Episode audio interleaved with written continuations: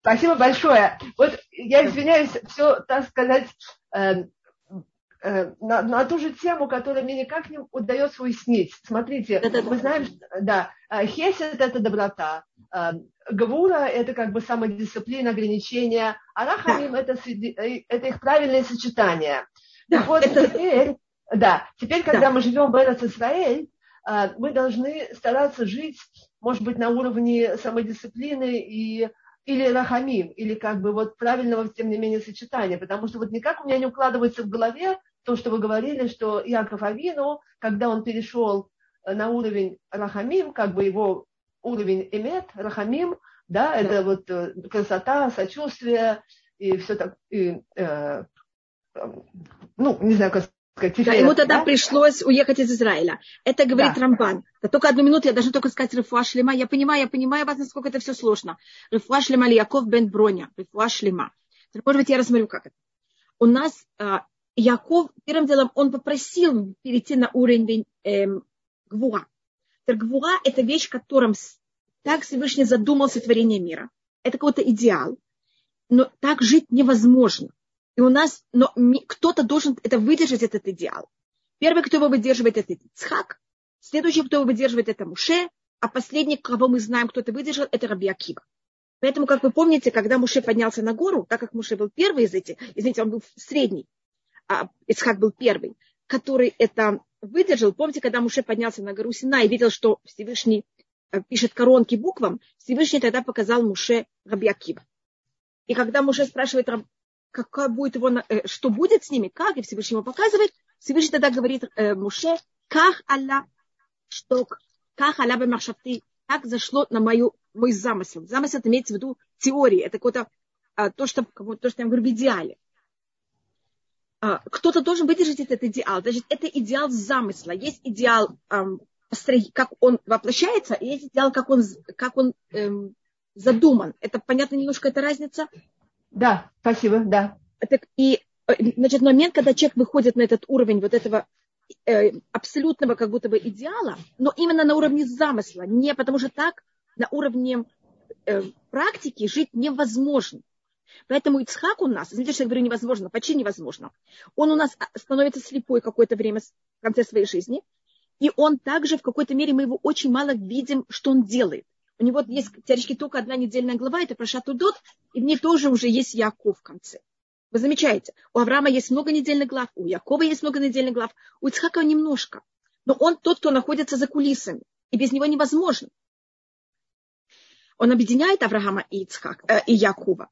И также Муше. Значит, на уровне вот этого идеала, если человек сделал минимальный какой-то отход от, э, сделал что-то неправильное, нет возможности исправления. Можно, когда человек исправляется, это уже хесед на уровне абсолютного идеала. Если кто-то сделал что-то неправильное, он не может сказать извините. Извините и прощение – это уже а в какой-то мере милость. На уровне вот этого абсолютного внутреннего суда, я не знаю, ли вы его ощущаете, кто-то сделал что-то неправильное, все, чтобы он сгорел. Извините, что я говорю такие выражения, я специально говорю сгорел, потому что у нас буа, ее символика – это огонь. То есть чува уже невозможно на уровне невозможно. Нет, на уровне Понимаю. нет чува. Поэтому, когда Муше находится в пустыне, и он, ну, даже невозможно понять, в чем у него было ам, ослушивание, я не знаю даже это назвать, на каком уровне назвать этот поступок Муше. Понимаете, как это? Это было очень тонкое понятие. Но момент, когда произошла такая вещь, а, и Муше просит Всевышнего, прости мне, Всевышний кого-то говорит, когда у них этот диалог, это как будто под текстом. Всевышний говорит, Муше, я тебя могу простить, но ты тогда теряешь твой уровень. И как вы знаете, Муше называется Иш Хаэлуким. Человек именно вот этого понятия Элуким, это именно то качество Всевышнего, которое Всевышний проявляет суда. Поэтому так он называется в конце Тури. Зотабахаша Бех Муше и Элуким. Это благословение, которое благословил Муше человек Элуким. И это также в псалмах говорится Тфиляля Муше и Элуким. Потому что у нас есть, э, вы знаете, что есть разные имена Всевышнего, а именно имя Всевышнего Элуким – это именно символика суда. Да. Замечательно, спасибо большое. Это немножко да. понятно? Значит, если Муше да, идет в Израиль, да. он это снова будет, значит, у Якова это надо сойти в Египет, когда он с этого уровня сходит, а у Муше он не может войти в Израиль за счет этого. А как нам это перевести на сегодняшнюю жизнь? всего лишь, значит, надо понять, что есть вот эта, эта вещь, которую мы должны к себе, извините, что я так говорю, э, тоже это очень осторожная вещь. Анна, вы очень правы, когда мы хотим, это же не просто теория. Это теория, это жалко тратить время на эту теорию. То, что мы должны это понять, как это относиться к себе. Значит, мы к этому должны стремиться, но понимать первым делом, к другим никогда ни в коем случае этого не относить. Не, не переносить это на других, а к себе это тоже надо пользоваться этим очень, э, это надо, и без этого невозможно, но это должно быть в каких-то мерах, потому что мы должны каждый раз понимать, насколько мы в состоянии выдержать это понятие гвуа. Когда придет Машьях, мы все перейдем на уровень гвуа. А сейчас мы должны жить на уровне рахамим. И рахамим, да. тоже. Да, да. только мы должны в себе немножко. И это насколько немножко мы должны, каждый человек в любой ситуации, он другой, и поэтому он может выдержать что-то другое. Да, очень хорошо объяснили. Спасибо большое. Спасибо, Анна, большое спасибо, что это спросили. А, а, а можно еще, если есть минутка еще, а почему да. Всевышнему ну, нужно было сделать большой народ именно в Галуте, именно в Мисраиме, именно когда было О, такое да, это очень, рабство? Да, значит, это такой э, очень обширный вопрос. И, может быть, извините, я его возьму и расширю немножко более. Это, кто-то об этом говорит, это Магаль. А я просто говорю, откуда я беру это, э, то, что я говорю вам. То, что я вам сейчас сказала, это Рамбан, не совсем. Это, Рамбан это начинает, то, что вы спросили про э, вот это понятие Якова. И, и потом я пользовалась другими комментаторами, которые и также Магалия Мухот, которые эту идею немножко расширяют и объясняют еще. А то, что вы спрашиваете, значит, у нас Всевышний сотворил мир. Э, на, э, задумал сотворение мира на уровень гвуа. Я просто продолжаю идею, о которой вы сейчас говорили. И в ней нет чува. Потом Всевышний, когда да, сотворил, это не когда это было в теории, когда было в практике, было э, имя милости, значит, был мир уже сотворен на уровне и милости, и суда. Но так как мир был задуман на уровень э, гвуа, на уровень суда, когда первый человек грешит, в мире как будто бы с одной стороны есть уже понятие, так как мир был уже сотворен на уровень хесед, но с другой стороны есть также очень доминантная гвуа. И тогда как будто бы так как задумано не было хесед, был также задумано на уровень гвуа, в мире как будто бы нет варианта исправления. Как будто бы, понимаете, что почек, значит, есть, это было сотворено, как будто тоже говорит устное предание, чего была до сотворения мира, а сотворение мира как будто это отсутствие. И, а еврейский народ – это тот народ, который должен взять и довести мир до его финиша. Это должен был сделать Адам. Адам этого не делает. Когда он грешит, как вы знаете, он отдает 70 своих лет Давиду, а Давид это символика именно того, кто, конечно, через него происходит исправление мира, потому что мы же называем Машеха, который должен исправить весь мир, Машех бен Давид, именно по имени Давида. И в мире как будто бы нет этой возможности исправления, нету. А поэтому Адам должен поделиться. Он испортил, он должен дать кому жизнь, кому кто это должен эм, взять и сдел, э, закончить. Вы знаете, что Давид, говорит устное предание, должен был быть выкидыш. Машех называется Барнафла. Машех называется сын выкидыша. Выкидыш значит, в мире нет этому э, места. И поэтому Адам как будто должен дать этому месту. Он должен дать 70 лет от своей жизни. И поэтому все, все те, кто через них пройдет эта цепочка исправления мира, у них нет в физическом мире места. А, пример. Вы знаете, что Авраам должен был сгореть его должны были кинуть в огонь. Есть вообще мнение, что он должен был быть убит еще совсем раньше. Авраам и Ицхак, а, они теоретически, физически были рождены бездетные. И рождение и Ицхака, и Якова было чудом на каком-то уровне. Поэтому подчеркивается, что матери были бездетны. И потом это еврейский народ, он создается именно в Египте, в какой-то мере неестественном месте, где их обычно для того, чтобы э, как-то получить свое психологическое оформление, народ нуждается в свою землю, в свободу, без влияния чужой какой-то эм, культуры. Египет была самая доминантная культура древнего мира. Все, кто там оказывались, они абсолютно сразу окунались и были очень резко под влиянием египетской культуры, а еврейский народ именно чужой стране с очень доминантной культурой становится там самостоятельным народом. И Муше, через которого проходит дальше это исправление и дарование Торы, и мы доходим в какой-то мере до очень... Значит, у нас есть Авраам, который должен был быть сожжен, и Ицхак, потом Муше, который должен был сразу быть кинут в воду, и тоже в какой-то мере уничтожен, и Давид, который он должен был быть эм, выкидыш. Как вы видите, вот они три нам, Авраам и Ицхак это создание еврейской нации физически, Муше это наша религия, а Давид это уже до, до, через него доходит мир до его исправления. И все эти три личности, как будто им нет места жизни в этом мире. То же самое еврейскому народу. А, Анна, я вам... а, а как это связано? Да, спасибо. Ну, хорошо, остановимся, потому что Рабанит Ида уже прибыла. Пожалуйста. Спасибо большое. Пожалуйста. Меня, как нет, нет, не надо останавливаться, продолжайте, это очень интересно. Потому что, а, если видите, мы как раз затрагиваем сейчас недельную главу, потому что недельная глава, она тоже рассматривает вот это понятие рождения, неестественного рождения еврейского народа. А, извините, это я вместо вас вижу запрещенная возможность фильма. А, Елена, мне наконец сняли гипс с ноги перед перелом. Можно ли для меня сказать Рафуа Шлема? Пожалуйста, э, всем со Львова. Ой, Пожалуйста, что вас, Елена, я даже не знала, что у вас в Львове такая вещь произошла. Это значит, э, Елена, только я не знаю имя вашей матери. Елена, чтобы у вас была рефуа шлема, и что вам было очень легко взять и пользоваться ногой, и что вам надо было как, как будто вам надо было как можно меньше э, Раиса, спасибо. Елена Батра Иса, рефуа шлема ле Елена Батра Иса, и рефуа шлема ле Элишева Лена Батра Иса. И рефуа шлема Лем. Еще раз, мне кажется, тоже Михаль Бацара. Рефуа шлема лебеля бат Гнесия. Ася бат Бася Голда. Ася бат Батя Голда.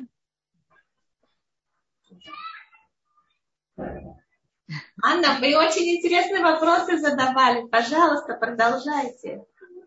А, то есть, а, спасибо большое. Доброе утро. Извините, извините, только еще одну вещь. Шлом байт Ноя Надя Бацара в Юсеф бен Мазаль. А, Пожалуйста. То есть э, рабство в Египте было теми неестественными условиями, благодаря которым родился еврейский народ. То есть как да. бы вот продолжает то, что естественно да. не могло получиться именно вот таким образом только тяжелейшим. Да. Спасибо. Замечательно. Пожалуйста. Спасибо. Нет, пожалуйста. Я просто хотела показать, что это целая картина, понимаете? Извините, что я так расширила э, ваш вопрос. Просто хотела показать, что это закономерность такая. То есть получается, когда с нами происходят какие-то трудности, неприятности, мы должны понимать, что Всевышний что-то нам замечательное готовит за счет да, этого. Да, да, конечно. А, конечно, это очень, есть случаи, когда это ужасная эм, оплата, но вот еврейский народ, он а, аномалия. Мне кажется, все видят и понимают эту аномалию еврейского народа. Да. А сейчас либо вы мне рефуаш, это, видите, вы хотите рефуа, это, это, я не знаю, извините, я не поняла, это должно быть рефуаш шлема. Да, Нахум бен Ципора Сара Эстер. Рефуа шлема ля Нахум бен Ципора Сара Эстер. Рефуа шлема Сара Батхава. Пожалуйста. Ванитхава, связано ли это с таким ощущением? Доброе, доброе утро. Доброе утро, очень приятно. Вы такая сегодня, вы сегодня обратно в том же месте. Да, да. Видите, я возвратилась. Да, вы возвратились, и это просто возвращение из изгнания. Да. Вы сразу видите фон, вы видите, что я уже... Да, э... все хорошо, все пришло. Да, да. Да. да. Рабанит Хама, связано ли то, что вы рассказывали раньше, с тем, что многие люди э, ощущают, что им как... Вы читаете вопрос, я вижу. Вы хотите ответить... Да, да, ну, пожалуйста, я слышу вас тоже. Вы хотите ответить на этот вопрос сначала? Как вы хотите, значит, а, я не совсем поняла вопрос, но то, что я поняла, это почему... Я не поняла, вопрос ли в том, хочет ли Муше пойти спасти еврейский народ, или зачем нужны знаки. Я просто не поняла эм, точно вопрос. Потому что я, вы знаете, я обычно люблю отвечать конкретно на вопрос, а тут, так как я его не понимаю до конца, я также не знаю, что э, именно от меня. Извините, может, вы, может быть, вы мне можете разъяснить? Я точно, извиняйте, это моя какая-то проблема. Без, за ними без этих чудес знаки значит, нужны муше. Значит, тут вопрос, э, знаки были для муше, знаки были для еврейского народа. Это один вопрос. Или вы хотите знать, почему муше отказывается а, и спорит с Всевышним по преданию семь дней и не хочет... Здесь выводить... больше вопрос, что знаки должны были Моше, да? Зачем Моше да. должны были знаки, что даже народу не нужны были знаки? А, и говорится, что народ... А, значит, эти знаки, они... Значит, то, что говорит Муше, может быть, мы... Э, я просто прочитаю то, что говорится. а, а, когда Всевышний говорит, возьми, выведи евреев из Египта, и тогда а, отвечает, это третья глава, одиннадцатый посок, и он говорит, кто такой я, чтобы я взял и шел к фараону, и чтобы я вывел э, еврейский народ из Египта. Значит, Муше сомневается в себе и сомневается по преданию еврейскому народе. Значит, он говорит, я недостоин, еврейский народ недостоин. Эти знаки, они и для Муше, и для еврейского народа и для э, Муше перед фараоном, кого-то доказать фараону что-то и доказать также Муше, э, и доказать что-то еврейскому народу. Может, тут вопрос о том, как насколько... Это еврейский... Получается, что Муше думает, что он недостоин, когда к нему сам Всевышний обращается. Значит, это что-то у него до этого в голове. Если, простите, что я такое говорю. Да, да. Анатолий бен э, Мария. Да, если мы с первым делом, это, конечно, вот это, э, можно ли ответить на вопросы прошлого зума, почему Машех должен произойти из колена Юда и Дана. А, да, да, да. да, да. Блин, Эдер, пожалуйста, хорошо, я э, Ирина, вы очень правы, если мы такое начали, это надо... Э, извините, если, может быть, я это закончу. Извините, что я в середине одного вопроса э, отвечаю на другой, но, может, все-таки я э, э, закончу то, что тут рассматривается. И это э, понять. Значит, тут Муше спорит по преданию 7 дней. А, тут вопрос очень не, значит, Муше считает, что еврейский народ ему не поверит. И а, есть мнение, что то, что делает Всевышний, это в какой-то мере эти знаки, они в какой-то мере даже наказание Муше. И когда Муше это делает перед еврейским народом, это показывает еврейскому народу, насколько Всевышний в них верит, насколько они порушены. Есть разные понятия, для чего, какая цель была знак, знаком. Она была для Муше, она была для еврейского народа, она была для фараона. Понимаете, эти знаки, они одновременно для трех факторов. Значит, мы тут рассматриваем три фактора. Муше, еврейский народ и фараон. А, есть несколько мнений, что была точка, которую евреи должны были исправить в Египте. У нас есть, э, каждое изгнание считается, что есть другая точка, которую она должна исправить.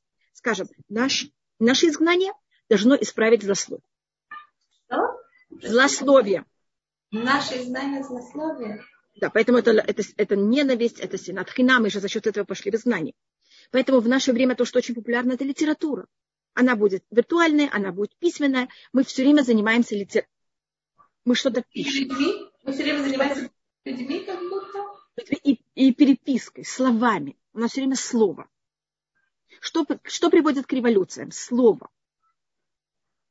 У нас, значит, каждое знание имело свою поэнту. Понятно, что я называю поэнту свою точку мы вышли в изгнание э, в Египте, это была вера.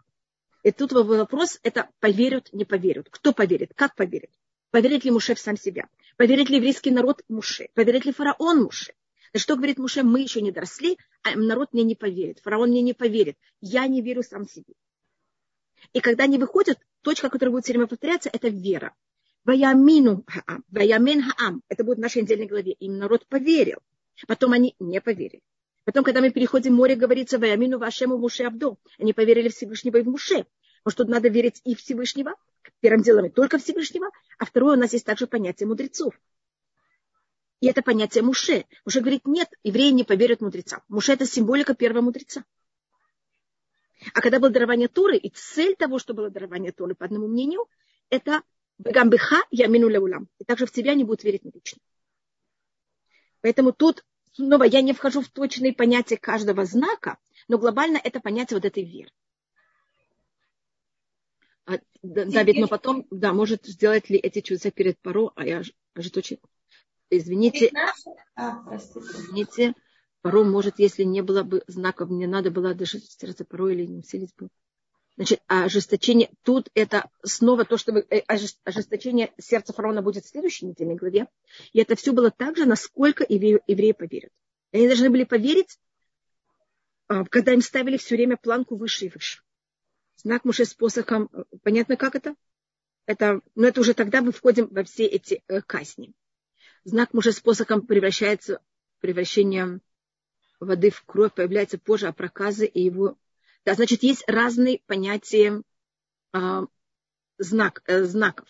Значит, есть то, что Муше приходит, получает, когда он находится у сны, у этого э, кустарника. Там есть три знака. Три, я не знаю, как это назвать. А, а потом потом начинается 10 казней. И это у нас разные совершенно, как можно сказать, разные категории.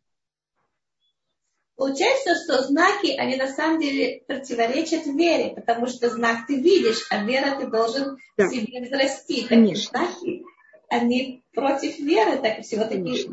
И Ашем знак, да. Но для того, чтобы дать вас шанс человеку, значит, извините, вы должно быть логичный человек. Я к вам прихожу и говорю, вы знаете, кто я такая? Значит, если вы логичный человек, вы должны иметь какие-то базы, на базе чего вы решаете, мне доверять или нет. Теперь уже чужой человек, он находился в Медиане. Он же убегает из Египта, он там очень долго не находится. Почему что вдруг тяжелый человек, чужой человек приходит? Мне начинает что-то рассказывать. Почему я должна ему поверить? Я тогда буду просто наивный и достаточно глупый человек. Поэтому, конечно, а, сначала есть какие-то знаки, какая-то логика, которую муж должен им подсказать, Это показать. А потом, значит, Всевышний кому-то им говорит, и поэтому Всевышний от них требует, а, после того, как, конечно, после 10 казней, от них требуется уже совсем что-то другое, есть 10 доказательств.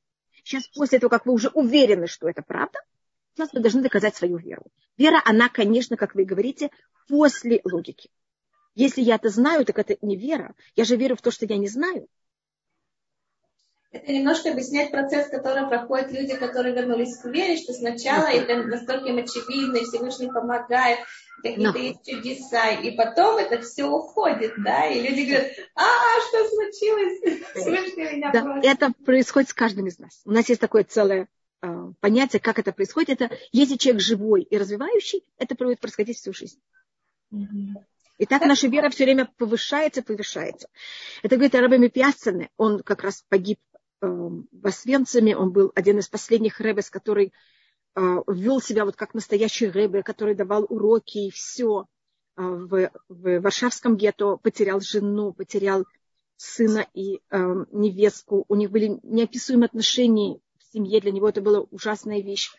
И он там пишет, что интересно, что никогда не видел, что тот же самый мальчик, который имел бармицву, ему подарили шляпу на бармицву, или там шапку какую-то, что он с этой же шапочкой а, стоял под хупой. И он имеет в виду, что шапка – это же голова. Он имеет в виду, что тем же самым понятием о Всевышнем, которое у нас есть, когда нам 13 лет, это очень глупо, если мы останемся с тем же самым понятием, когда нам будет 20, когда он будет стоять под хупой. Это тот же самый Рэбе, который говорил, давар ахи гадоль баулам това. Так мере, да. Значит, это понятие того, что надо, понимаете, что делать? Мы должны развиваться. И, конечно, развитие, оно, вера – это именно то, что нам надо, когда мы уже, это уже после знаний. Но это должно быть как-то на, каких-то баз, на какой-то базе. И считается, что наша, это говорит Дева Хашем, это рассмотреть также Маймонит, а, это рассмотреть Рамхаль так начинает свою книгу Дева Хашем, что каждый еврей должен Э, лида велямин. Знать и верить. Значит, мы, наша, э, конечно, вера, она бесконечная, наши знания ограничены, и наша цель всегда какую-то часть веры превращать э, в знание. Послушай, получается так, что на первом этапе у человека есть знаки совершенно реальные, осязаемые, э, как это сказать, хазути, э, зрительные. Зрительные, буквально зрительные. И чем он растет, я не, не, у меня не просто не укладывается в голове, что Всевышнего останется всем без знаков. Может быть, есть такое, что знаки, они становятся более тонкие, более в душе. Да. И, Но он должен их видеть, он должен их, у него зрение должно быть зрение духовное, более и более тонкое. А вы можете об этом немножко рассказать? Потому что большинство, я думаю, из наших слушательниц уже не на первой стадии, а на второй. Это как раз Рамбан говорит не в нашей отдельной главе, а, а через две недельные главы, Рамбан пишет об этом много раз, что чем человек более верит в Всевышнего, и он более уверен в Всевышнего, тем он больше и больше видит эти знаки. Что если человек, он в какой-то мере видит во всем руку Всевышнего, или верит в том, что все это рука Всевышнего, Всевышний будет ему это более и более показывать. Он вот это будет, будет более и более замечать. А чем человек более а, берет жизнь в свои руки и не полагается на Всевышнего, тем Всевышний его оставляет на это. Вы, это называется превращать веру в знание. Да, но я только хочу подчеркнуть, что это никогда не произойдет, потому что вера, она бесконечна. Но, конечно, это наше понятие, что мы должны каждый раз понимать, э, для этого нам Всевышний дал разум. Всевышний нам не просто так подарил такую великолепную вещь, как разум, и мы должны им пользоваться. И как любой вещью мы должны пользоваться во имя Всевышнего. Разум, что это самая, мне кажется, драгоценная вещь человека, а мы ей должны пользоваться еще более во имя Всевышнего. И она какое-то самое духовное, которое в человеке. Но разум и здравый смысл иногда входят в противоречие с верой. Я не считаю. Конечно, первым делом по самому понятию это противоречие, потому что вера это в то, что я не знаю. То есть иногда нужно, как Нахшона Минадав, как Нахшон сына Минадава, войти в море, войти в воду, и ты говоришь, здесь здравый смысл тебе не поможет. Очень часто ситуация здравый смысл не помогает, только помогает вера. Э, э, конечно, но это надо понять. Для этого человек должен понять, что здравый смысл, ограничен. И это тогда человек выводит себя Всевышний. Может, момент, когда я говорю, что, видите, у меня крыша, моя крыша – это моя голова, голова значит мое знание, мое понимание, ничего выше этого нет. Тогда у меня нет Всевышнего внутри себя. Часто очень то, что кажется, как будто бы здравый смысл, даже в физическом понятии, я имею в виду, он противоречит настоя... понятию успеха. Часто, когда люди делают именно как будто бы, на взгляд, нелогичные вещи, они именно только тогда имеют успех, потому что они понимают, что мир, он немножко не такой ограниченный, как им кажется. Если вас ребенок что-то хочет, и вы будете ему доказывать именно правду, это ничего не получится. Надо делать все в обход. Надо быть немножко... Значит, понимаете, как это? это? Надо видеть мир немножко по-другому. Всевышний створил мир другой немножко, чем вот такой вот, понимаете, как это нам кажется. Да. Мы столько да, все время натыкаемся на собственные ограничения, да. которые и мешают вот, нам. Конечно. И когда мы это понимаем, мне кажется, нам совершенно что-то другое. Это э, Рина спрашивает. Это должно быть нехорошо, когда человек сомневается. Так я понимаю, слушая ваши уроки. Исходы из личности Муше, сомневание в всех силах, это значит нормально? Я не знаю. Исходе из личности, да. Конечно, мы люди. Люди сомневаются. Это наша, это наша сила, это наша слабость. Это наша сила, потому что когда я сомневаюсь, я могу за счет этого расти. Поэтому я тогда пробую все время, каждую вещь проверяю. И мы обязаны все проверять. Но это не должно нас останавливать, не должно быть для нас ступор. И мы должны все время искать себе кого-то, кто нам это решит. У кого спросить. Люди, которые во всем уверены, это люди, которые не растут. Человек, который не переспрашивает, не проверяет, я не знаю, что будет происходить у них с ним. Но это все должно быть в рамках. Значит, иудаизм... Что-то... Начнет консервироваться в себе. Да. Значит, иудаизм, он рассматривает, что любая крайность отвратительна, и все должно быть в рамках. Все должно быть в золотой середине. Но золотая середина это не значит ни то, ни другое. Значит, и то, и другое. Человек должен быть абсолютно уверен в себе и Всевышнего, и в своей связи с Всевышним, и все ставить под сомнение. Это иудаизм. И мы не боимся. Мы уверены в Всевышнего, что Он даст нам силу. И мы, почему люди кида, э, берут и бросаются в какую-то крайность? Потому что в крайности очень легко, удобно и уверенно. В этой золотой середине я все время нахожусь вот в этом смятении. А, и человек, мы слабенькие, и мы, нам это очень опасно, и мы боимся. Так мы должны понимать, мы имеем связь с Всевышним, он бесконечный, он всесильный, и мы ничего не боимся. Это очень легко сказать, очень легко. Да, это просто... Понимаешь, это непросто. Проблема в том, чтобы это не превратилось в клише, понимаете? И когда это на виду, человек от этого получает силу. А когда это превратится в клише, то тогда уже человек тоже начинает консервироваться в этом. Да, да, хорошо. Извините, э, Элишева, я не видела.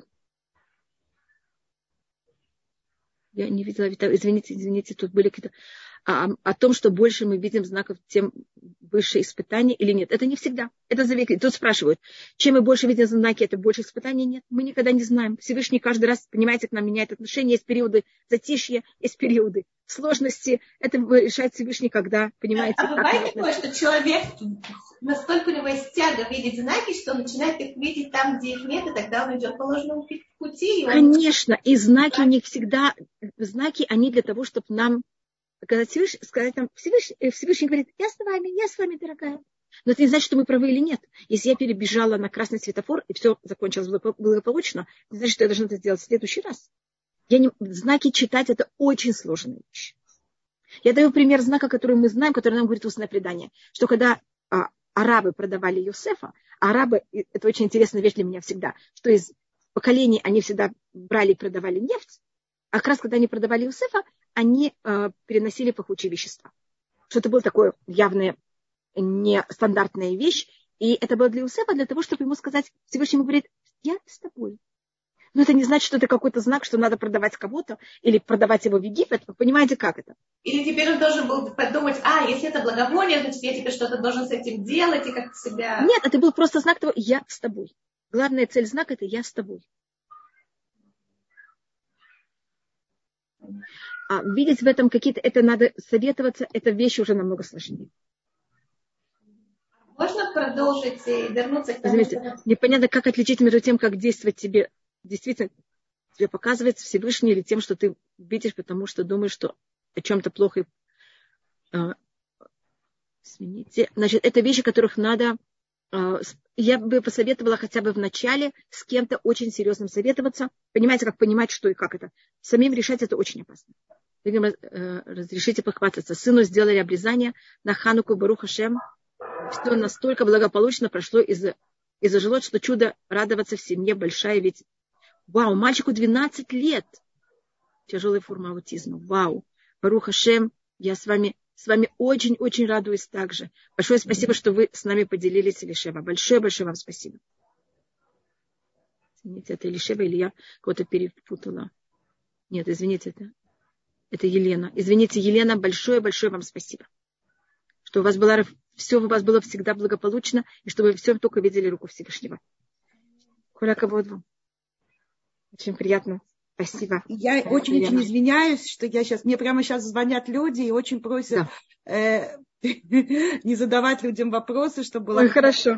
Давайте я, я выключила хорошо. чат, предупреждаю, пожалуйста, не задавайте вопросы и не пишите в рубрике вопросы-ответы. Хорошо, извините, это я, я не хорошая. Постараемся что... ответить, да. в конце оставить время.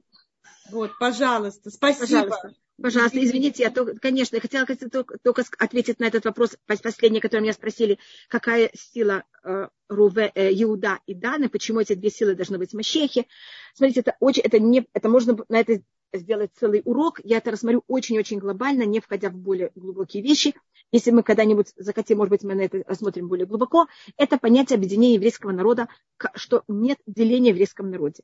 Нет понятия потомки Лиа и потомки Рахель, нет понятия более высокопоставленные, менее высокопоставленные. Дан, как вы знаете, был старший сын э, Бельга, а, Иуда был старший сын, э, был один четвертый сын, извините, Лиа, и когда евреи ехали в пустыне, Иуда ехал первый, а Дан ехал последний. И когда они объединяются, это в какой-то мере, а, созда... когда я беру последнего и первого объединяю вместе, у меня создается круг. Круг – это объединение всех точек, которых в равном отдалении от какой-то другой точки. Это понятие, что мы все равны. В еврейском народе нет никакой понятия иерархии, нет никакого понятия деления и то, что вот мы говорили об этом, что главная проблема нашего периода, это, э, это мере, последние 2000 лет, из-за чего мы пошли в изгнание, это ненависть внутри еврейского народа и деление на всякие партии и течения. И. Это то, что и касты. И это то, что символизирует объединение Иуда и Дана. Но в этом есть, конечно, очень много добавочных вещей. Я только говорю какую-то одну маленькую вещь.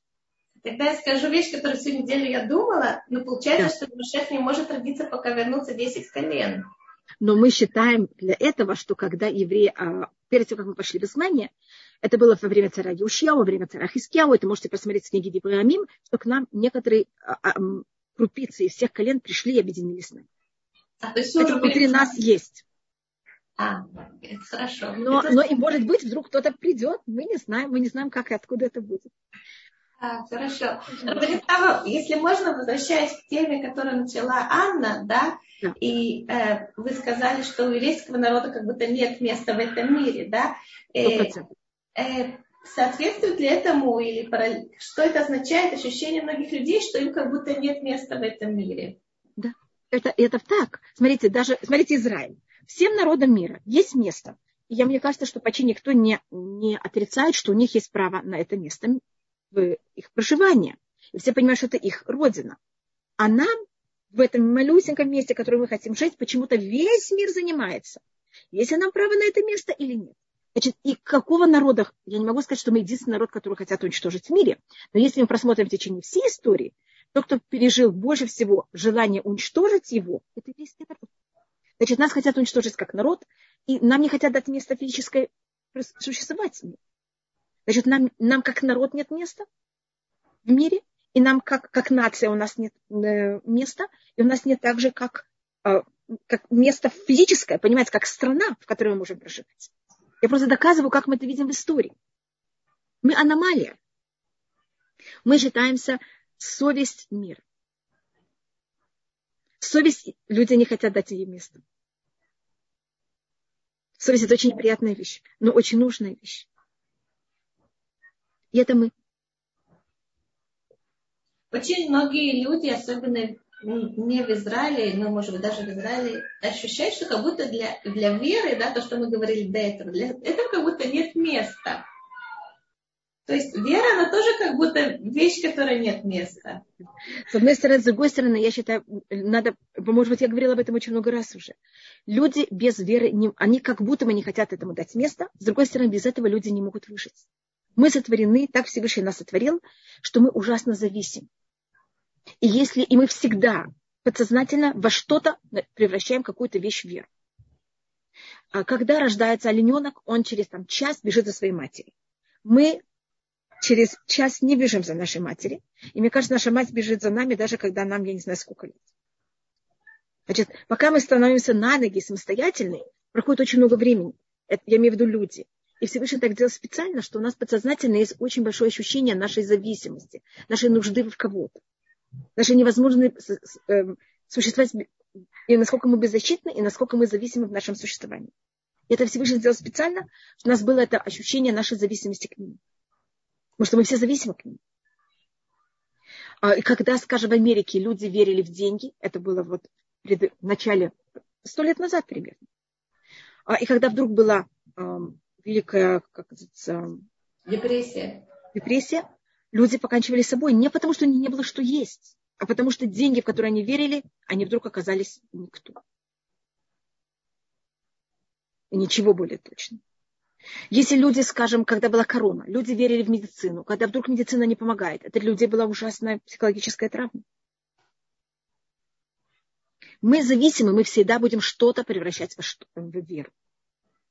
Я даже думала, когда я выросла, выросла, я росла 10 лет, первых моих в Советском Союзе, так коммунизм превратился в веру. Так начался культ личности Сталина. Почему, почему люди клюнули на... И почему ли, э, Сталин создал э, вот эту культ личности? Потому что он понял, что люди это им нужно. Если бы людям это не нужно было, это бы не, не произошло. В Китае тоже, когда аннулировали Э, и запретили идолопоклонство, и вместо этого создали коммунизм, так вода, где купался Мау, питательнее молока. Это понятно, как это? Это снова культ личности. Это, это просто так Всевышний создал мир. Значит, с одной стороны, мы как будто бы, э, значит, у нас есть вот это э, трение между двумя полюсами. Это я, я человек, я могу. Всевышний дал нам это понятие. Мы отражаем Всевышний в этом мире. Поэтому мы очень много можем. А с другой стороны, у нас есть эта неописуемая зависимость к ним. И не, как будто бы невозможно существовать без помощи кого-то. Лисичка может жить сама в лесу. Она себе сделает норку, она себе, эм, ей не нужна шуба, она себе схватит животных, которых ей нужно питаться. Я одна не могу жить в лесу. Мне нужен домик, чтобы мне кто-то построил. Мне нужна одежда, чтобы кто-то мне сделал. Мне нужно кто-то мне сварил, чтобы мне было одному в лесу прожить долгое время человек очень-очень тяжело. Физически еще человек может как-то прожить, особенно человек, выросший в России, умеет из ничего делать все еще. Но все равно, но все равно такие люди, я знаю, что в Америке есть места, где люди вот так вот пробовали уйти в лес один совершенно и жить, но это очень тяжело. И не все это в состоянии. А лисички все так живут спокойно. И выращивают даже деток так собой. Спокойно. А нам это очень тяжело. Да, нам тяжело. В основном почти любая женщина нуждается в акушерку во время родов, а лисичка нет. Прямо начинаешь завидовать лисичке. Конечно, это говорит устное предание. Устное предание говорит, Всевышний, как это нечестно. Мы никогда не видели лисичку, она считается такой хитрой, чтобы она брала и занималась коммерцией. И там перечисляются другие животные. А я, который ты меня сотворил, и кого-то я эм, венок, венец природы, я нуждаюсь, я не могу, у меня, у меня нет домика, у меня нет, пока у меня все это я как-то достигаю. Только, может быть, мы возвратимся, у нас недельная глава настолько... Пожалуйста. Э, нет, если что-то вы хотите сказать... Не-не-не, пожалуйста. Получается так, мы, с одной стороны, должны верить абсолютно во Всевышнего, с другой стороны, верить в себя. И в этой недельной главе Моше, он не верит в себя, но он вырос у самых э, великих людей еврейского народа. Он воспитывался в доме у фараона, он был просто там принц, и самое лучшее там все я не знаю что, да, и тем не менее он не верит в себя, да. Что же можем сказать мы, и что мы, и как мы можем выучить из того, что Муше все-таки, да, поверил? Значит, первым делом это важно не верить себе. С одной стороны, значит, не, э, понятие, это вот особое понятие качества скромности, которое мы просматриваем. Мы тут просмотрим несколько вещей, из-за чего Муше это говорит. Может быть, это мы должны понимать, что мы сами без Всевышнего ноль. И наш разум, наши силы, у нас просто ничего нет. Все только от Всевышнего. И поэтому уже говорит Всевышний, я как будто сам по себе я никто. Кто я такой? И поэтому говорит Всевышний, но, есть, но Всевышний говорит, я буду с тобой. И вот эта особость Муше, он все время будет, это его качество, это говорится, единственное качество, которое говорится про Муше, Ваиш Муше Анав Меод Миколь Адам Альпне Адама. А человек Муше очень скромный от всех людей, которые на поверхности земли. Это говорится в книге Бамидбар, 12 глава. Значит, Муше сам о себе вообще рассматривает себя как никто. И поэтому он может быть такой абсолютно чистый проводник что если я себя ощущаю как-то, я уже не проводник, я уже кто-то. Тут мы видим вот это абсолютное ощущение Муши, что он никто, и он хочет только вот от Всевышнего и о себя вообще превратить ни во что. А есть вот еще одна вещь, это что Муше знает. У каждого из нас вместе с тем есть свое качество. Мы, Всевышний нас сотворил каждого, что мы, есть люди, которые, у них там радость, есть люди, у которых у каждого из нас что-то доминантное. Доминантность Муше – это вечность. Это считается его качество. Это нецах. Все, что делает Муше, оно на вечность. Муше нам дает... Единственная вещь, которая у нас вечная, это Туа, которая никогда не будет изменена. И она вечна всегда. Это один из 13 эм, пунктов, э, которых у нас э, взял и написал на мне. И Муше знает на уровне прочества. Он, он, может быть, даже без этого. Он видит еврейский народ. Он был же среди них, и он убежал. Он понимает, кто они такие. Он умный человек. И он говорит, Всевышний, я понимаю, что если я сейчас выведу еврейский народ из Египта, это не будет не навсегда. Это будет временно. Они потом еще раз пойдут в изгнание. Они еще не исправились до конца. Поэтому говорит, шлах на бияти шлах.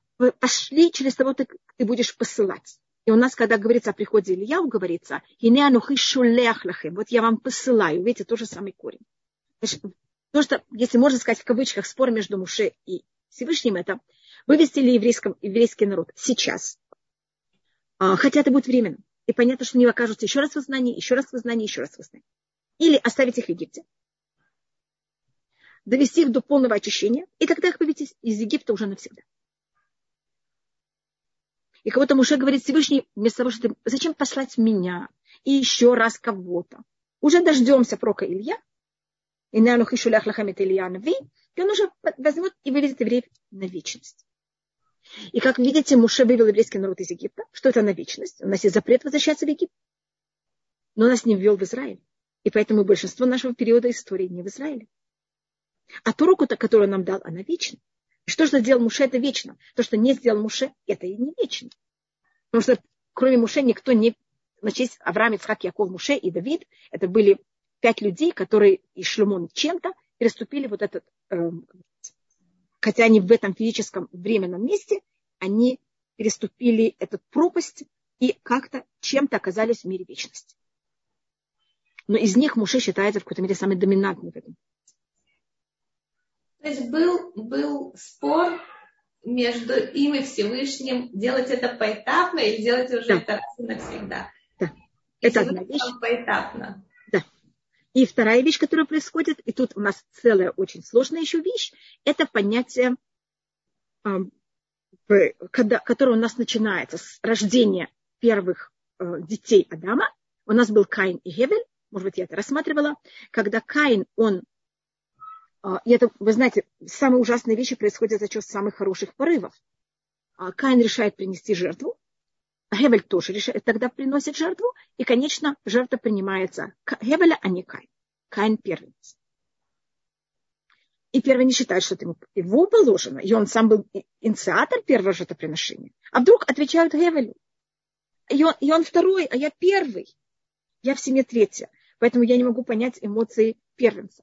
Поэтому я извиняюсь, если это первенец, я уверена, что он отвечает еще более резко, чем я. Видите, у меня брат и сестра старше меня, и я всегда ощущаю себя маленькой и понимаете кто. Но я понимаю, что первенец, он же был первый, все было его. И вдруг у него это все закрыто. Кто-то другой, второй от него отнимает. Он должен быть самый умный, он же старше. И с этого момента, вот если мы говорим о испытании, как Всевышний правит мир, у нас всегда первенец будет менее успешный, чем второй. Для того, чтобы исправить грех Каина. Это всегда даже в семье видно. Второй человек, ребенок, он более такой деловой, самостоятельный, чем первый. Я, смотрю, я, я не могу сказать всегда, но, но у нас, я имею в виду, пока это не будет, не было на каком-то... Это даже в психологии ясно, что второй всегда, он более такой... Значит, это у нас считается исправление, понимаете, потому что если первый будет более э, успешный, более, понимаете, так это понятно, он же первый, он же старше, у него не будет никакого испытания, не завидовать э, второму. А так как значит, сейчас нужно первенцу, вот он на него, так как этот первенец первый в мире, он, э, у, него, он, у него получилось это неправильный поступок зависти, который привел даже к э, убийству, сейчас как будто бы эта должность переходит, понимаете, как пока кто-то это не исправит. Но это как исправил Минашева и Фрайм, разве нет? Но мы рассмотрим, кто это исправил. Конечно, конечно, это по преданию исправляется в нашей недельной главе. И, а. как вы помните, это все было за счет жертвоприношений. Видите, самая великая вещь может тоже привести, самая великолепная вещь, к ужасным поступкам, к ужасным последствиям, как смерть, как убийство. У нас никакая э, цель не оправдывает средства. Да, это очень тяжело, когда нами движет святая цель. Это просто... Это самое опасное. Же, это ужасно. Мы же можем переехать Конечно. трактором по людям просто. Конечно. И поэтому мы очень боимся, вот понимаете, таких вещей. И тогда у нас следующий, это у Авраама рождается Ишмаэль первый, а Ицхак второй. Я уверена, что Ишмаэль, если он был бы второй, он бы чистил обувь Ицхака. Но видите, снова на зло. Исав и Яков, они уже близнецы. Но Исав рождается на мгновение раньше. Исав очень, в какой-то мере у него есть понятие честности. Но он старше. А кто, оказывается, получает больше? Яков. Это же так нечестно, это ужасно. Братья потом и Юсеф. Юсеф номер одиннадцать. И понятно, что они считают себя старше. И почему вдруг Юсеф получает то, что он получает от отца. Менаше Ефраим это вообще ужас. Это мгновение Яков берет и меняет их места. И сейчас у нас в нашей недельной главе это происходит. Снова есть у Амрама три, трое детей. Мирьям, Агарон и Муше. Агарон старший. И Аарон в этот момент, когда Муше взял и убежал из Египта и находится в Миньяне, в Медьяне, Аарон, он вождь еврейского это у нас говорится в 20 главе книги Хискель. Там есть прочество, которое по преданию это прочество Аарона, который он в этот момент вождь, и он пророк, и он какое-то все в Египте. И сейчас Всевышний говорит Муше, Муше, иди в Египет и выведи евреев из Египта. Сейчас испытание не обоих. Оно испытание младшего и испытание старшего. Сейчас младший может сказать, ой, я сейчас покажу, кто я такой. Муше спорит с Всевышним семь дней, чтобы не задеть честь Аарона даже если это для того, чтобы вывести еврейский народ. Тут очень снова вот это понятие, у нас цель не оправдывает средства. Даже во имя еврейского народа Муше это не делает, и мы это увидим потом в следующей недельной главе, что для того, чтобы вывести весь еврейский народ, надо взять и стукнуть палкой по Нилу, а Нил спас Муше в нашей недельной главе, и для того, чтобы не задеть качество благодарности, Муше это передает Агарону, а не делает это сам. Вариант, может быть, это какие-то мои неисправленные качества, но мне это кажется гипертрофированной. Это, простите, что я знаю. Это же целый еврейский народ. Сколько они страдают. Это просто километры страданий. И тут по Нилу ударят. Это даже не кило... Поэтому я, я это подчеркиваю. Конечно. И Муше тогда находит кого-то, кто-то делает. Значит, у нас вот настолько вещь должна быть, и это вот одна из наших очень важных вещей, что любая вещь должна быть э, абсолютно честная, правильная, это, вы знаете, может быть, я дам другой пример. Легче уже залезть очень... одеяло, потому что невозможно все проследить. Да, да, но вот каждый, каждый человек от него Всевышний требует что-то другое, я могу дам пример. Вы знаете, я очень-очень спешу, очень спешу. Мне нужно очень много вещей сделать, я сейчас мою посуду, я ее не очень хорошо помою. И вы сейчас получите тарелку, на которой будет великолепная еда, очень много еды, но тарелка будет грязная. И что вы скажете? Лучше меньше еды, но чистая тарелка. Значит, мы первым делом занимаемся тем, что тарелки были чистые. Это понятно, конечно, а, мне просто легче говорить о тарелке, чем говорить о том, что мне не взять и переступить вот это понятие благодарности. А, воды, воды не людям. Или не задеть честь старшего брата. И Аарон, который сейчас становится номер два. И у него ни за чего, он ни, ничем не вел себя хуже. Он идеальный, правильный, делает все хорошее. Ему не дают эту должность. И передают это вдруг его мачьему брату, который не мучился в Египте, не был там вообще, был там непонятно где. Вдруг он приходит. И еще заикается к тому. Да. И им говорится, вы знаете, что говорят Арону? Ты будешь передавать слова Муше. И Муше будет твой... Муше Баарон Ахиха Еневи Эха. И, Муше, и Аарон будет, кого-то Муше будет чуть ли не как представитель Всевышнего, Аарон будет его пророком. Вы знаете, какая тут иерархия? Он будет его передавать, объяснять всем. Это же невозможно, я не могу не выйти на улицу в таком состоянии. И что говорится про Аарона? Что это Всевышний говорит Муше, Верааха самах болеву. И он тебя увидит, и он будет рад в сердце. Он не только не будет завидовать, как это было у Ефрама Манаши, он будет рад, что ты получил вот это возвышение. Получается, что у него даже не было этого испытания, судя по его реакции. А должно быть было, потому что если бы не было, это бы не было подчеркнуто.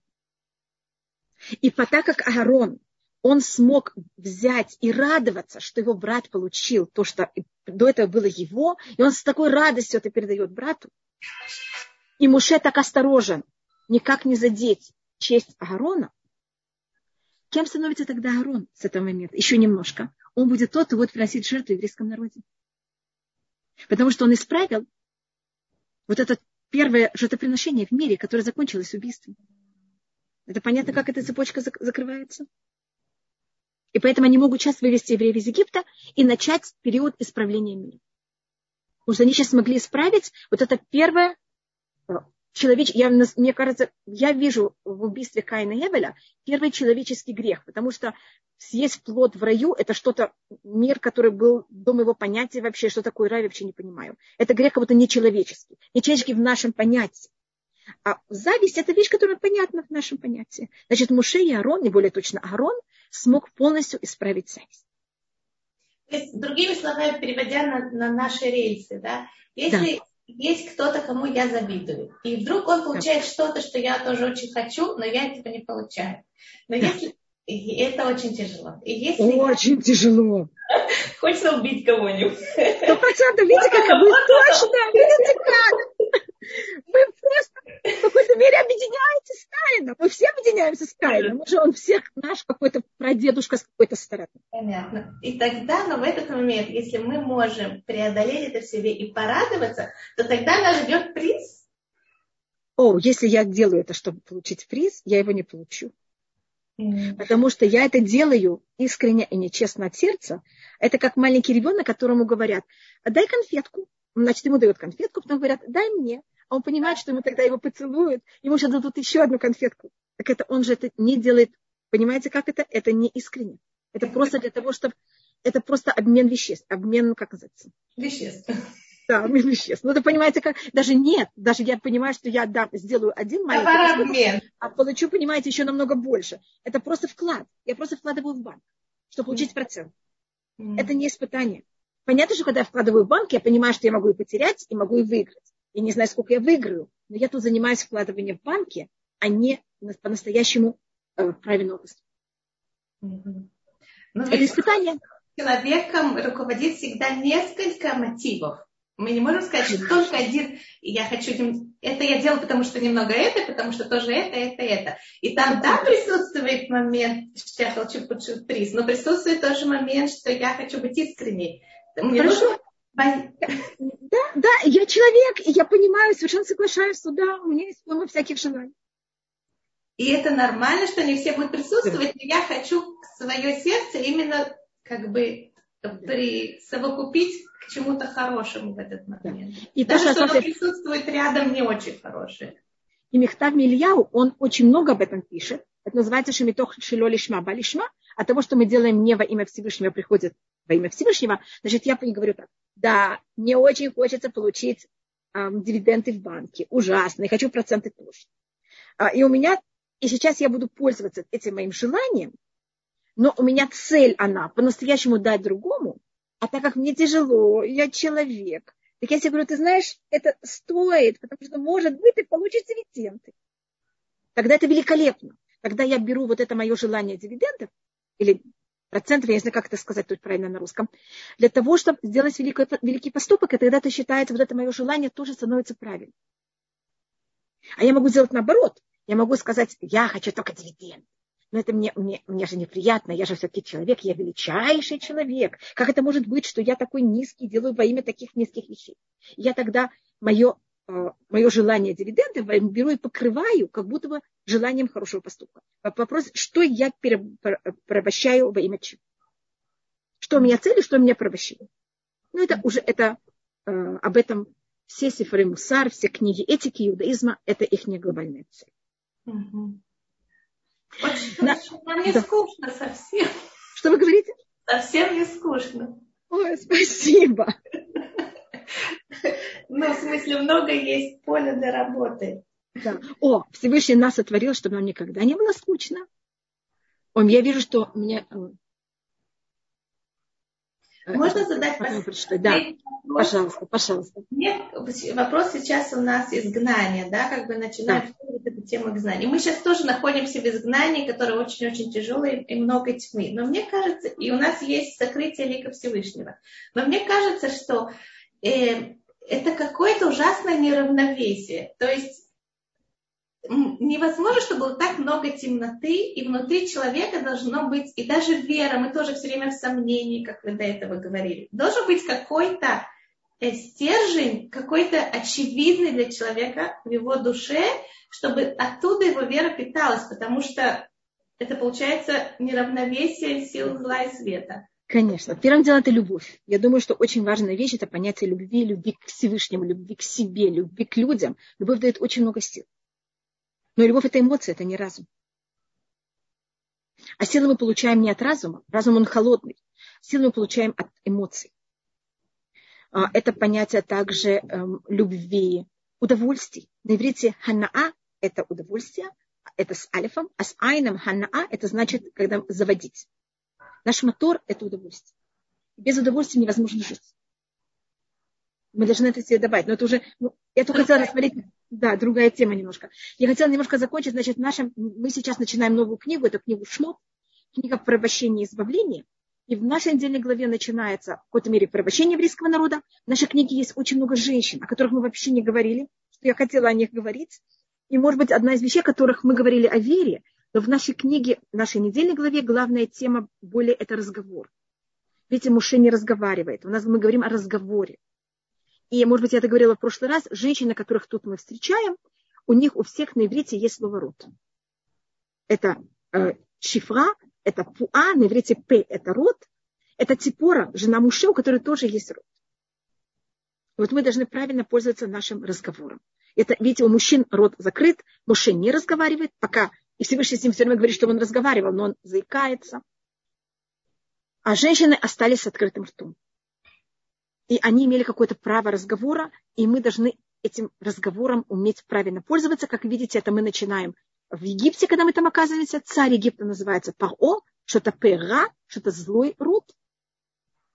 А это если мы берем первую и последнюю букву, у нас э, первая и последняя это род будет на иврите, а в середине будет зло. И а, вот это, это кто он. А мы должны, наоборот, быть с хорошим и вот это начинается у нас в Египте, когда это злой род, он не внутри нас, он снаружи. И потом это мы мучаемся об, от этого злого, злословия до наших дней. Видите, как мы и говорили, что это тоже исправление нашего длинного, длиннейшего изгнания. И сейчас тоже, что приводит к переворотам в мире, ко всему, это разговор.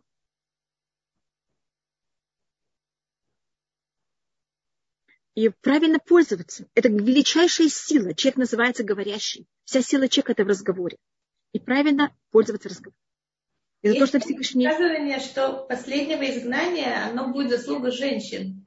Да? да. Как то это есть... было выход тогда, так это и будет также сейчас. То есть наша, наша заслуга в том, что мы говорим хорошие вещи, и тем самым да. мы приближаем избавление. Да. Это лю- передавать любовь, э, добрые вещи, понимаете? Это не должно быть слишком сладко и приторно, должно быть приятно и хорошо, понимаете, как это? Но именно пользоваться правильно нашим разговором. И внутренне, больше, и внутренне, и наружнее. Как можно больше давать любовь, понимаете, как силу, удовольствие всем нам вокруг. И этим мы берем и перекрываем фараона. Ух ты, перекрываем ему кран. Да, полностью. Это наша сила. Так видите, Муше, видите, он спорит с Всевышним. Он, это вот, видите, снова это род. Это я, я всегда вижу нашу недельную главу, как вот это понятие разговора. Так Шашем Язор, чтобы нам, мы смогли этим правильно пользоваться. Только одна мелкая вещь, которую я хотела сказать, я всегда рассматриваю, что наше понятие, и все-таки я говорю о себе, а мне кажется, что испытания, эм, которые вы говорили о тьме, в наше время немножко меньше. Мне кажется, что моей прабабушке, когда вообще не было Израиля, и все было совсем по-другому, было намного сложнее.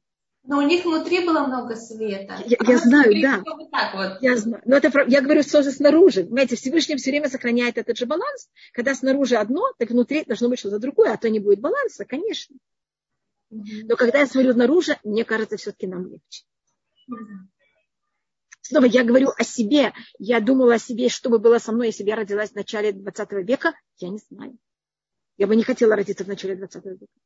Не физически. Это Первая мировая, это революция, первая, это погромы, это Первая мировая война, Вторая мировая война. Это ужасно. А, видите, есть тоже поколение, которое родилось в Египте, есть поколение, которое, Песраташен это будет потом, оно уже выйдет из Египта.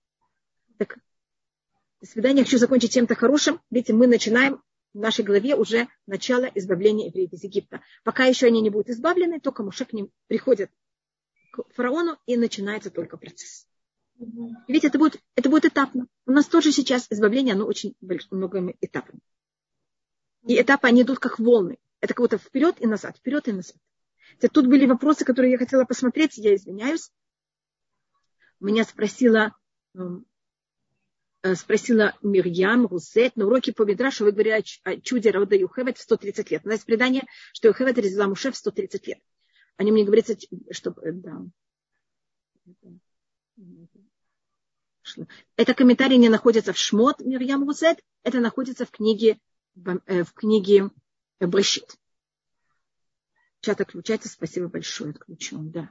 А, э, Мирьям Рузет, я извиняюсь, у меня сейчас просто нет времени вам это дойти. А, я вам блин недер на уроке, если вы пойдете на уроки Мидраша, я скажу блин недер точно, в каком месте это надо искать, но это в книге Брешит, не в книге, э, не в книге Шмот. Вы совершенно правы, Расут. Ой, что мне еще написали? Просто это шестой вопрос. Организаторы, огромное спасибо. Большое спасибо всем. Шаббат шалом. Всем, всем громадное спасибо. До свидания. Иуда бен Хана. Шашем Язош Иуда бен Хана. Эцлех Балимудим Вебаколь. Большое спасибо всем. Большое До свидания. Спасибо. Пожалуйста. До свидания. Огромное спасибо. Пожалуйста. Э, До свидания воскресенье будет урок, да? Ой, извините, да, вот в воскресенье я хотела вам сказать. Я пока еще не знаю, я извиняюсь, я должна это уточнить. У меня в воскресенье день смерти отца моего мужа. И как раз они делают встречу с 7.30 до 8, до 10 вечера. Они мне только сейчас это сказали. Угу. Но это так если можно, да, так если можно попросить Тиферет, если можно мне сделать урок 6 до 7, меня это просто спасет.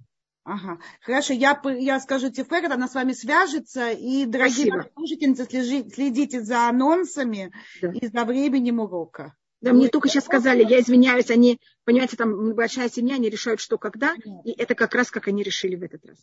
Понятно. Что были только хорошие новости. Амин. Рабадит Хава, берегите себя и своих близких. Пожалуйста. И что без Раташем только хорошие новости. Так, вот видите, спасибо. сколько благодарности. Ой, спасибо всем. Пожалуйста, большое-большое всем спасибо. До свидания, Бацлаха. хорошего. Пожалуйста. До свидания. Шаббат шалом. Шаббат шалом. Большое-большое спасибо всем. До свидания.